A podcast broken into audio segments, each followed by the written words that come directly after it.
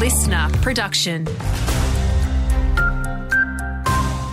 Hey there, it's Andrew Shaw with the latest. Some smaller farmers and producers in Victoria could soon go out of business unless there's an enterprise gouging. Pressure's mounting to give the ACCC greater powers to crack down on the major supermarkets. Regional Victorian Nationals MP Anne Webster says we need fairer prices for both producers and consumers. Farmers who are selling product to Coles for 35 cents a kilo and then find that Coles or Woolies are selling it for $2.50 or $3.50. I think that we as Australians want a fair go for everyone and particularly our farmers.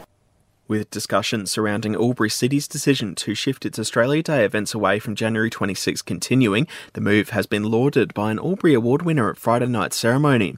Wiradjuri Active Citizen of the Year recipient Buddy Oldman says the move took guts.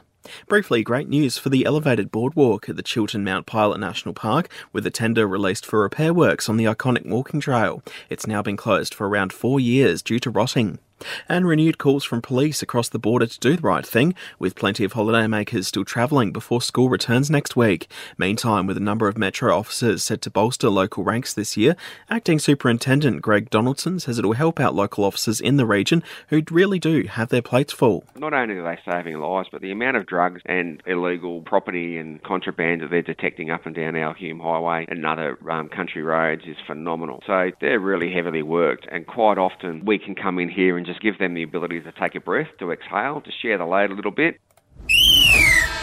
Taking a look at sport and a match to forget for provincial cricket newcomers Baranduda going all out on Saturday afternoon for 46 runs. Wodonga made it tough for the hosts, batting 217 after choosing to bat first. Elsewhere, Belvoir are keeping a firm grip on the top spot, now three wins ahead of Corowa. The two came together at Ball Park on Saturday, with Belvoir walking away the winner by 21 runs.